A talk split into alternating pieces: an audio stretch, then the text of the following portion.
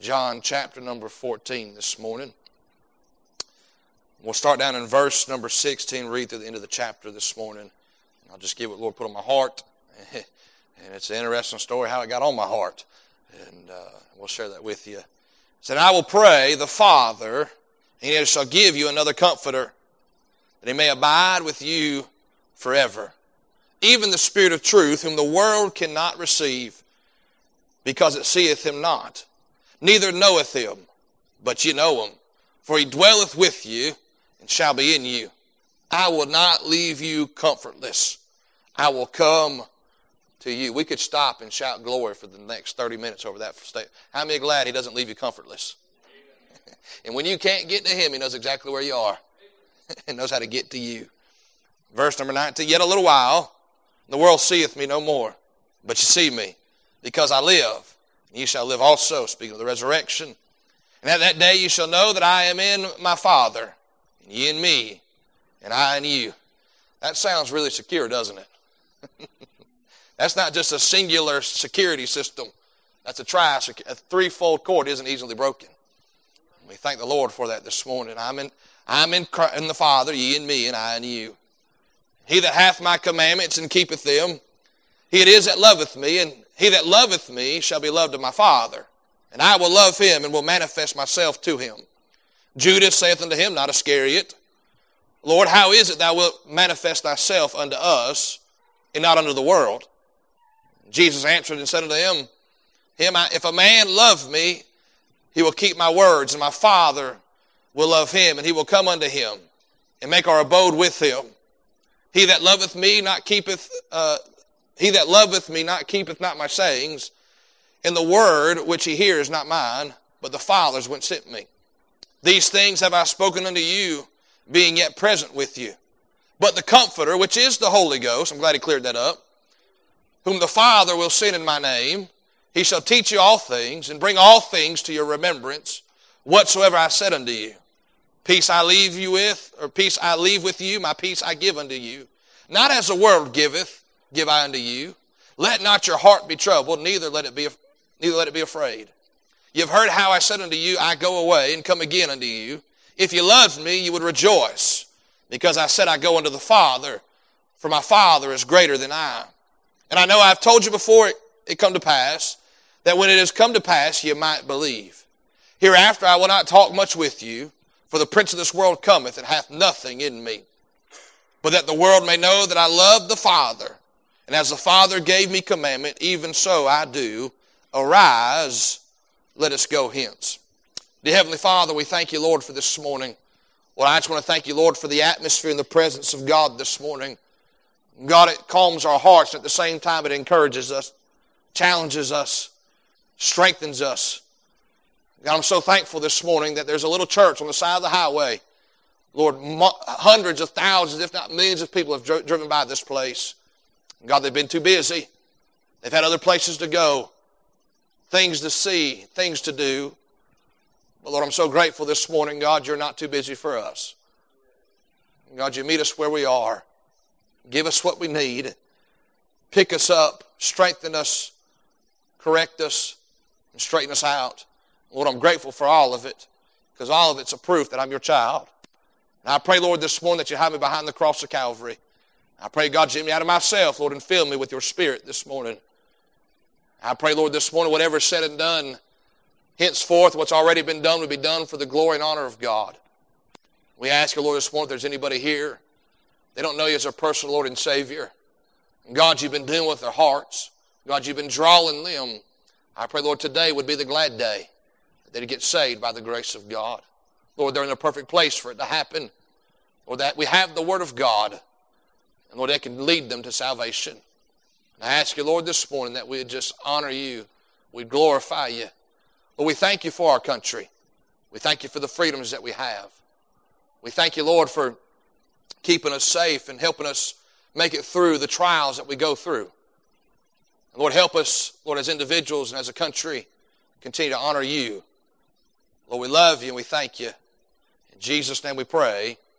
Amen and amen. One thing I found out since being pastor, and when you're preaching multiple times a week, Uh, sometimes sermon ideas and sermon thoughts and uh, what you're going to preach on and what you're going to preach from can come from the most odd places, odd circumstances. And sometimes, you know, it, it works out what we call the normal way. I'm reading my Bible and studying the Word of God, and it's just like it leaps off the page. It's amazing how sometimes uh, it'll take me hours to write out a sermon and to, to get all my thoughts, so to speak, in order. And it's, it's, a, it's a labor and you're, and you're studying, your brain's hurting and you're doing all of that. And it's, it's, it's difficult, but at the same time, it's good because you're digging into the Word of God.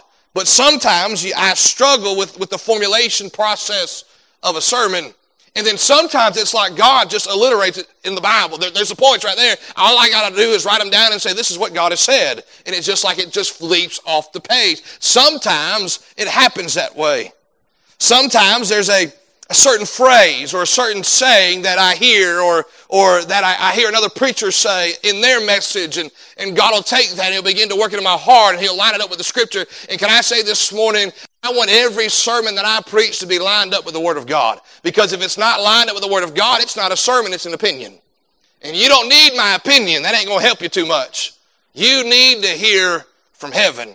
We need to hear, Thus saith the Lord, and here's what the Bible says, and how to apply it to our everyday life. But sometimes it's a certain phrase or a saying that gets stuck in my mind and gets stuck in my heart and God takes His Word and shows me some great truth that way and we're grateful for that. Sometimes it's a current event or it's days like today. There's a great significant time in history and moment in history that we can look back on and we can look not through the eyes of, of the secular world, but look through the lens of the scripture and see some great truths just like this. We look at those that ran towards the buildings on September 11th, those that went in to rescue knowing their lives were on the line, knowing good and well they may not come out, but it was a thought if I can just save one person, it'll be worth it all. Can I say we ought to have that same heart when it comes to being a Christian and being a soul winner? If I can just save one person, let me run into the burning building. Let me run into the dangerous situation because they need to hear that there is help on the way. Sometimes it's a current situation, a current event, a current a day like today. But the message I have for you this morning, it didn't come necessarily from my daily reading of the scriptures. It didn't come from a current event today. Matter of fact, I knew what today was. But a couple weeks ago, Jordan was taking up the offering. And I asked him to pray, and he's just like me. He's just like you. Well, we can pray real good by ourselves. We can pray real good when nobody's listening. I preach great messages when nobody's listening to me. When it's just me by myself with nobody else around, man, I, I'll preach the, the fire out of a message. And nobody will ever hear it. But I asked him to pray, and in his prayer, he began to ask God to bless the offering. And he he went to go say that phrase that we've heard, and no doubt he's heard it. Lord, bless the gift and the giver. And then somewhere he thought there's another part to this. And you could hear him. He stopped. He said, I don't know the rest of the saying. He said, and bless the given. And then he said, Amen. I've been there. I've been there in, in praying in front of people and said things like, How in the world did I just say that? Where did that come from?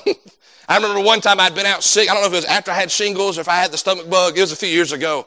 And I was called on to pray. What I intended to say was, Lord, I'm glad to be back. What came out was, Lord, I'm glad to be black.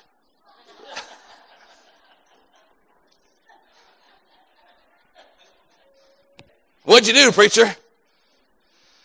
Hurried up and said amen.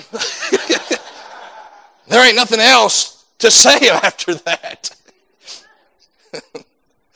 God was up in heaven and said, He don't get it, does he? he don't get it. But this morning I want to preach on this thought.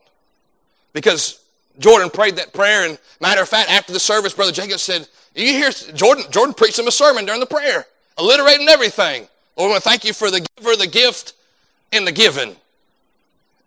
and I haven't been able to shake it, Brother Jacob. It was one of them sermons I preached in the bathroom all by myself, standing in the mirror. I did my best preacher voice. Thank God for the giver and the gift and the giving. And then I was reading my Bible. John chapter 14. And God began to show me there is a gift, there is a giver, and there is a giving. We ought to be thankful for all of them. So this morning I'm going to preach on this thought. I want to give thanks for the giver, the gift, and the given. I believe every one of us this morning that are blood washed, born again Christians ought to give thanks to the giver, the gift, and the given. We can by noticing the following truths of each of those, about those this morning the giver, the gift, and the given. Notice number one this morning, we can be thankful for the giver. Look at verse number 24 this morning of John chapter 14. He that loveth me not keepeth not my sayings. And the word which you hear is not mine, but the Father's which sent me. There's a song, I don't know who wrote it, I don't know who sings it, where it came from, but there's this song that, and I understand what the artist is probably trying to say, what the songwriter was intending to say. But the song is that God had to search all over heaven to find somebody that was willing to come and die for man's sin. And no doubt, like I said, I understand probably where they were going with that. But can I say this morning, God didn't search all over heaven. He didn't go to Michael the archangel and said, Would you go and die for man's sin? He knew he couldn't do it. He didn't go find Gabriel and say, Not can you announce, but can you die for the sin? And Gabriel couldn't do it. He didn't go find the Old Testament men of God like Moses and Abraham and Isaac and Jacob and say, Could you go back and die for man's sin? Abraham would have said, Lord, I can't because I'm not perfect. And Moses would have said, Oh, I led Israel out of Egypt, but I can't lead man out of sin. I don't have that ability in myself to do. I don't think God had to look all around heaven and say, "Who is willing to go?" I believe long before man ever came, God, man was ever created. God the Father, God the Son, and God the Holy Ghost sat down and reasoned together and said, "Hey, listen, if we're going to create them, they're going to go into sin. They're going to, they're going to, they're going to, uh, what's the word? They're going to blaspheme us. They're going to, they're going to be uh, wicked people, do bad things. They're going to mess up our creation." And Jesus said, "It's all right because I'll go to pay for their sin. Can I say this one? I'm glad for the giver. I don't think he had to look all around. He knew who was willing to go. But here's the interesting thing. We know what the scripture teaches that God, in essence, pinned himself into a corner and said, He's the only one that's worthy. He's the only one that can. He's the only one that is able to die for man's sin. My only begotten Son is the only one that can do it. In essence, he put himself on a singular plan. That's not how me and you operate. Now, we like to make plans, but how many of us have backup plans for our backup plans? If things don't go the way that we expect or anticipate, we, we have learned, and I'm a firm believer that adaptation and learning how to adapt in scenarios and situations is beneficial to anybody. But God said there's only one way. There's only one way this can be. There are not multiple ways that this can play out. There are not backup plans if this doesn't work out. God said there's only way. In order for Him to make all of that to come true, to make all of that happen, it shows His power, His omniscience, His all-knowing ability, His sovereignty, that God didn't say, oh no, we need a backup plan. Oh no, I don't know what we're going to do about this. He said, no, there's only one way, and it's through my Son, and I'm willing to give Him. We can thank God for the giver. Notice this. Not only did God put himself on a singular plan, he gave his plan to the enemy. In essence, when Jesus was born in Bethlehem, and salvation's plan began to work out in the life of Christ, dying on Calvary, do you know Satan knew through the old men of God, the prophets like Isaiah and Jeremiah and Micah, who foretold the coming of Christ. He knew that this was going to take place. Knew what God was going to do, and he couldn't stop it. There was nothing he could do. Can I say this morning, if you were playing a game, if you were playing a sport, would you take your playbook and say, hey, here's my playbook, here's how I'm going to do it, try to stop me? You got to have some boldness to do that. but that's what God did. He said, here's what I'm going to do, try to stop me. I'm glad this morning Satan couldn't stop him. Even when he had a one on one encounter with Christ, he couldn't stop him. He said, I'll give you everything if you'll just bow down to me. In essence, Jesus said, Why? I already have everything. you can't give me what's already mine, it's mine. I want you to notice this morning the giver was pleased with his gift. The giver was pleased with his gift. Mark chapter 3, verse 17 is a is the, one of the accounts of Jesus being baptized in the Jordan River. We know the account. John is out there baptizing the baptism of repentance of sins. He's out there baptizing believers. He's out there proclaiming that there's one coming, proclaiming the forerunner of Christ. And then the one day the Lord shows up, and as he's being baptized, the Bible says that the heavens open up. God speaks and says, This is my beloved Son, in whom I'm well pleased.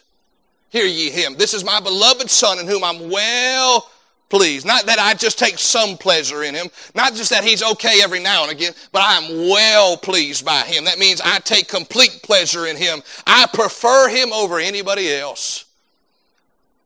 Let me ask you this morning do you ever struggle to find the perfect, perfect gift? Brother Jacob, it's gift cards. That's the perfect gift for me. what are we going to get them for Christmas? Give them a gift card. What are we going to get them for their anniversary? Give them a gift card. they just graduated high school. What are you going to give them? Give them a gift card. They're getting married. Give them a gift card. That's my answer to everything. It solves the problem. Just give them a gift card. Now, Miss Becky, she's not like me. She takes thought into her gifts. She wants to give the perfect gift. She wants to she wants it to be meaningful. I just want to solve the problem. She wants to give the perfect gift. She wants to give a gift that means something, that, that, that is significant to them or to us or to our relationship with them. It has to be the one. You can't just settle for something. You can't just give them a gift card. You got to get them the one. And can I say this morning, when Miss Becky gives a gift, people always seem to love it. When I give gift cards, they're like, thanks. thanks for showing me that you care. I'm glad this morning that when it came to giving the perfect gift, God didn't settle for less. God wasn't trying to just make something up and go with it and appease the situation.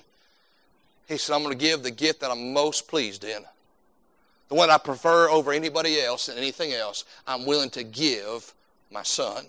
The giver was pleased with his gift. He gave us the perfect gift. Really, he gave us all we need and all we should want in his son. The giver was pleased with the gift. Notice number two, the giver, not number two, under this one, number one, the giver gave us a precious gift. He gave us a precious gift. John 3 16. Who did he give? His only begotten Son his only begotten Son. He gave us all that he had. Speaking about gifts, if it ain't a gift card, you got to be careful. Because I might just be giving you something that somebody else gave me. What's that called, preacher? Regifting. Regifting. Somebody gave you something and maybe you already have one of those. Maybe it's something that you don't necessarily need or you, you have no use for it. And so instead of just letting it sit somewhere, you say, I'm going to go give this to somebody who needs it. Something we don't ever use, something we already have. Can I say this morning, God didn't have multiple sons. God didn't have Jesus and then a few others. He had one son. He was precious to the Father. He was God's only begotten son. Well, I can't imagine, I can't imagine as a father taking one of my children, let alone if I only had one, and giving them over to people who don't want him. Giving him to die for people that would reject him. Giving him to die for people that would mock him and ridicule him and all those kind of things that wouldn't receive the gift, but instead reject him, God gave his only son. But he gave with an expectation that when I give him to you, I expect you to accept him. I want you to accept him. Because if he didn't want us to accept him, then why would he give him in the first place? Well, I'm glad this morning and thankful for the giver this morning that is willing to give his only begotten Son. Let me ask you this morning have you met God's expectation with His gift? He gave it that you might receive Him. Have you done that this morning? The greatest, the greatest sense of thanks and gratefulness and gratitude is that when one receives and, and extends a gift to you, you take it and receive it and enjoy it. Could you imagine how awkward it would be at your Christmas party this year? when somebody that cares for you and has sacrificed for you and spent money for you in today's economy lays a gift down in your lap and you say, Oh, no, thanks, I don't want that. You can keep it. I have no use for that. Well, we'd all be heartbroken, wouldn't we? That'd bother us. Well, I'm glad God knew that there would be some that would say, No, thank you. No, thank you. But yet he was still willing to give us some because there would be some that would say, Thank you so much. Thank you so much for the, the gift that you've given to me. Because those of us that have received Christ know desperately how bad we needed Him and how we couldn't do it by ourselves. We can be thankful for the giver this morning. Aren't you glad for the giver, the Father, this morning? Number two, we can be thankful for the gift. Look at verse number 24. One more time this morning. Jesus answered, excuse me, verse number 24, He that loveth me not keepeth not my sayings. And the word, word which he hears is not mine, but the Father's which sent me. Now, I understand it's very elementary this morning. God, the Father, is the giver. Christ is the gift this morning that was given to a lost and dying world. He was given freely, He was giving willingly. But in essence, what Jesus is saying here to his disciples and those that are with him that evening is he steps out and says, Hey, y'all, I'm the gift. I'm the one that the Father has given to this world. Could you imagine as much as you love me and as much as I'm grateful that you love me, that if I showed up to your party, your birthday party, to celebrate you, and I showed up and you said, Hey, preacher, so good to see you. And I walked in inside, I just want to let you know, I'm the gift. You'd say, Preacher, I love you, but you don't go crazy again. it's the third time this week, preacher. Because I'm, I'm the gift. Look at me. I'm the gift. I'm a wonderful gift. I'm a great gift. I'm a magnificent gift. And you say, Preacher, you're full of pride. You're full of arrogance. Yeah, listen, preacher, you're good and you're great, but you're not that good. But when Jesus said, I'm the gift, it wasn't said with arrogancy. It wasn't said with pride. It was said with truth. It was said with reality. That Jesus is the greatest gift that man's ever known. It's ever been given. Man. We already know it was a promised gift. We talked about that in the, he, the, the, the prophecies foretold that he would come, that he'd be given to the world. Isaiah talked about how he'd be wounded for our transgressions, bruised for our iniquities. Micah tells us he'd be born in Bethlehem. We know it was a promised gift. Boy, that's something about raising kids, man. I love it. I absolutely love it.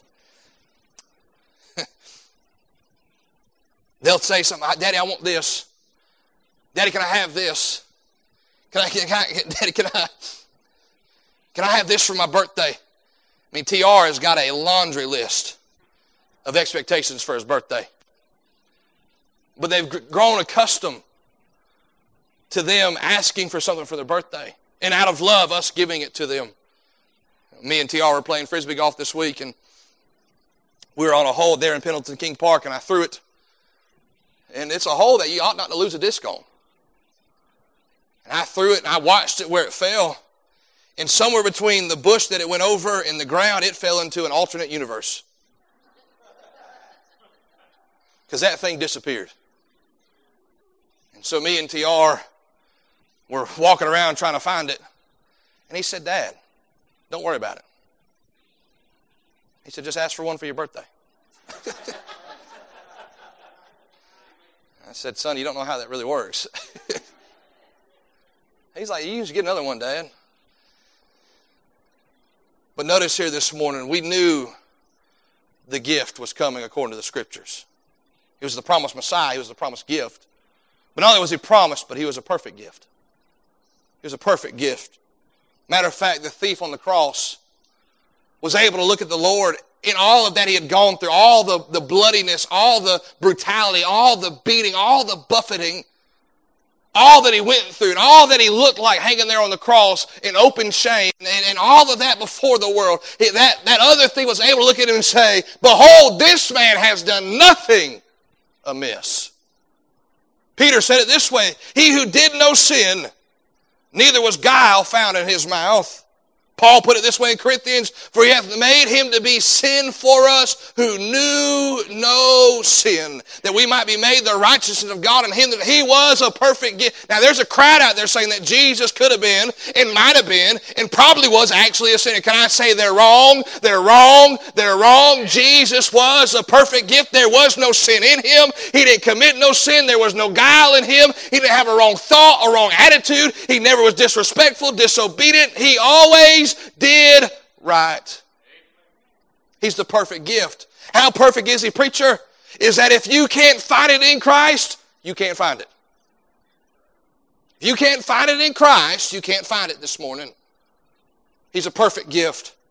But look at verse number 31. He's a powerful gift. Verse number 31, but that the world may know that I love the Father, and as the Father gave me commandment, even so I do. Arise let us go hence. Let me ask you, where were they going? Eventually to Calvary. Eventually to the cross. Eventually to the tomb. Eventually to death. But eventually to the resurrection. So let us go hence.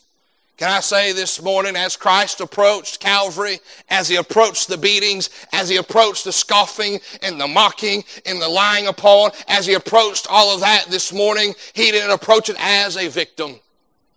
He approached it as a victor. As one who knew that this is not the end of the road. Yes, I will give up the ghost on the cross. Yes, I will lay down my life for sinful man. Yes, they will beat me. Yes, they will mock me. Yes, they will deride me. Yes, they will lay my body in a tomb. But thanks be to God, there's a Sunday coming. There's a third day coming. And up from the grave he arose, conquering death, hell, and the grave, and every single sin every, every man's ever committed. He's a powerful gift. He didn't go as a victim, he went as a victor. He conquered it all. He's greater than all of it. He has more power. You got to realize this morning he had power over sin. Sin has gripped every man since Adam. Every woman since Adam has had sin and could not figure it out themselves, could not conquer it themselves, could not solve it themselves in 2022 with all of our education, all of our technology, all of our information. Google can't help you with your sin this morning because they don't have the answer. But Christ was greater than it. Death has found every man. Death has stopped every life. No man outside of Christ in his own power has come back from death. Oh, preacher, what about Lazarus? He was dead. Yeah, but who called him out of the grave? Lazarus wasn't laying in the tomb saying, you know what? I think I'm going to walk out of this place. I'm tired of being dead. Not any fun. I'm going to go back to being alive again. It's not how it worked. Jesus said, Come forth, Lazarus. But nobody was at the tomb that morning saying, Jesus, come forth. Jesus, would you come out of there? Jesus, would you get up and rise again? Matter of fact, as Mary approached the tomb, she wasn't approaching as one who was expecting a resurrection. She was expecting a body that needed to be prepared for proper burial. She showed up and she said, The tomb's empty.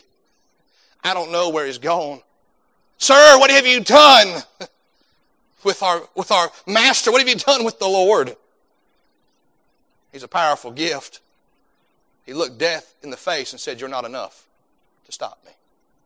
By his own power, he got up and walked again and lived again. He's a perfect gift. He's a promised gift. He's a powerful gift. But verse number 27, he's a peaceful gift. Look verse number 27. Peace I leave with you, my peace I give unto you. Not as the world giveth, give I unto you. Outside of almost being a tongue twister, there's some great truth in that verse. But it doesn't really make sense in our modern day vernacular, our modern day conversation. So let me explain it in a way that hopefully that'll help. Bible days, there was a, a customary greeting and uh, I don't know the word you say goodbye. I don't, know the salutation. Uh, and it wasn't goodbye, but rather it was shalom. Two Hebrew people would say shalom when they greeted, and then they would say shalom as they departed. And shalom means peace. I wish peace upon you. I hope you have a peaceful day. Shalom, the peace of the Lord be upon you. But in essence, it was as similar as me and you just saying goodbye one to another, or good morning one to another. And though we aren't necessarily being rude about it, we don't know if your morning's been good or not. We don't know if you're going to have a good bye or just a bye in itself. I remember working in the cabinet shop and I told a guy, just out of habit, just out of being kind and polite, hey, good morning. He grumbled at me, what's so good about it? I said, I don't know. have a great day. hey, good, how's it going to be great? I'm just going to be quiet. But there's that just customer greeting. See, we'll say hello and goodbye to each other. And we're not necessarily being rude by it, and we're not, we don't care about you. It's just what we're accustomed to do. But there's not really much weight behind it. There's not really much uh, emotional investment behind it. Let me ask you when you're at the store, you tell the cashier, Good morning. Do you follow behind them and make sure they have a good morning? Do you make sure they have a goodbye? Or you just say it? Jesus said, I'm not like that. This peace that I'm giving you is not the equivalent of just a, a, a customary hello or goodbye. He said, I'm leaving you with real peace. I'm leaving you with something that you can't fully explain, but you can fully enjoy. I'm leaving you with something that, that this world doesn't comprehend because they don't know me. That's why the Bible says as a Christian we can have peace that passes understanding. They'll see us in the midst of a trial and a situation, and they'll say, How in the world are you still sane? How in the world are you still in your right mind? How in the world have you not turned to alcohol? How in the world have you not turned to substances? How in the world have you not turned to substitutes? How in the world have you not turned to things to deal with this? I have a peaceful gift, and his name's Jesus. Thank God, not only for the giver this morning, but thank God for the gift. Thank God for the gift. And I don't know about you this morning, the longer you live, it seems like the more wonderful gifts become. when I was eight years old, I thought I had received the greatest gift of my life. Preachers, you get saved when you're eight? No. But eight years old, I thought I had received the greatest gift that any eight year old could ever receive. It was a PlayStation 1. I grabbed the box. I kid you not. Me and my brother got it as a shared gift. I grabbed the controller in the box and ran around the house with it above my head. I don't know if I, I don't know what I was screaming and yelling, but I was so excited because we had a PlayStation 1. then they're on 12 nowadays. But I was so excited. I thought it was the greatest gift. But it's amazing what becomes great gifts as I get older. I told it last year. I would always, at the house, we'd cook, you know, garlic bread and things like that, homemade bread, and I always thought, I need a bread knife. Well, I'd really like to have a bread knife. I really, I really want a bread knife. And somewhere, TR caught on to that. He said, Dad needs a bread knife. And so he, for his birthday, he asked for money. Anybody said, What do you want, TR? I said, I want money. He said, Why? So I can buy Christmas gifts for people. And somewhere he took his own money and bought me a bread knife. He had wrapped it up. He handed it to me. It's, you know, two inches wide, 12 inches long. He's like, Dad, you know what that is? No, son. I don't know what that is. Part of it was sticking out the end of it. Son, you know what that is? Now you know what that is? I said, no. Boy, when I opened that thing, I made it seem like it was the greatest thing anybody's ever given me. Well, preacher, you was faking, wasn't it? No. As I get older, the thought behind the gift in the love that it's given with, in the heart that's behind it, boy, it means a whole lot, whole lot more to me than just the substance that's within my hands. And the longer I live as a Christian, the longer I experience grace and mercy and peace, I begin to realize how great that gift really is. How great Jesus really is. Are you thankful for the gift this morning? Are you thankful for the giver? As Jordan would say, are you thankful for the given? Preacher, you got the gift, you got the giver. What in the world, or who in the world, is the given? Look at verse number 26. But the Comforter, which is the Holy Ghost. That's a word that most Baptists are scared of. But it's a Bible word. It's a Bible title. Be scared to say the Holy Ghost. Some are scared because they say it enough, he might show up. I say, come on with it. But the Comforter, which is the Holy Ghost, whom the Father will send in my name, he shall teach you all things and bring all things to your remembrance, whatsoever I have said unto you. This was the part of the prayer that Jordan wasn't too sure about. and thank you, Lord, for the, the giving. Ironic. There's some who still aren't sure about the Holy Ghost either. I, I, do, do, do I, when, when, when did I get them? How do I get them? They're trying, you know, they'll say, I'm, I'm trying to catch the Holy Ghost. Last time I checked, he ain't running around. he ain't playing tag with us this morning. I'm trying to catch the Holy Ghost. I'm, trying to get some gifts and I'm trying to impress the Holy Ghost. I'm trying to catch him, I'm trying to earn his presence in my life. Let me ask you this morning how can we earn something or catch something that we already have? Preacher, when did you get the Holy Ghost? When I got saved by the grace of God. The Holy Spirit now dwells inside of us. He's the indwelling Spirit of God in our life. Notice the title of the Holy Ghost given here in verse number 26 but the Comforter. God the Father is the giver, Christ is the gift, and the Holy Spirit, the Holy Ghost, is the given this morning. And why was He given to us? To be a comforter. To be a comforter. Now, I don't know how your mind works, but when I think of a comforter, that is somebody who comes beside you, pats you on your back, and says, It's going to be okay. You're going to be all right. Can I say, I could do that for you, but I don't have all assurance that it's going to be okay and it's going to be all right. That everything's going to work out in your favor. Exactly how you want to work out. Oftentimes that's what we think. Somebody just comes and, and tells us and tries to soothe us and make everything seem okay. And everything will be fine this morning. But notice in verse number 26, we're told he's a comforter, then we're also told how he comforts. We're told how he comforts in verse number 26. How does he do that, preacher? He uses education. You verse number 26. He shall teach you all things. He shall teach you all things. It's amazing. These men have been walking with the Lord Jesus Christ for three and a half years. And Jesus said, I ain't taught you everything yet. But he will. When he comes, he'll teach you all things. He'll teach you the hows.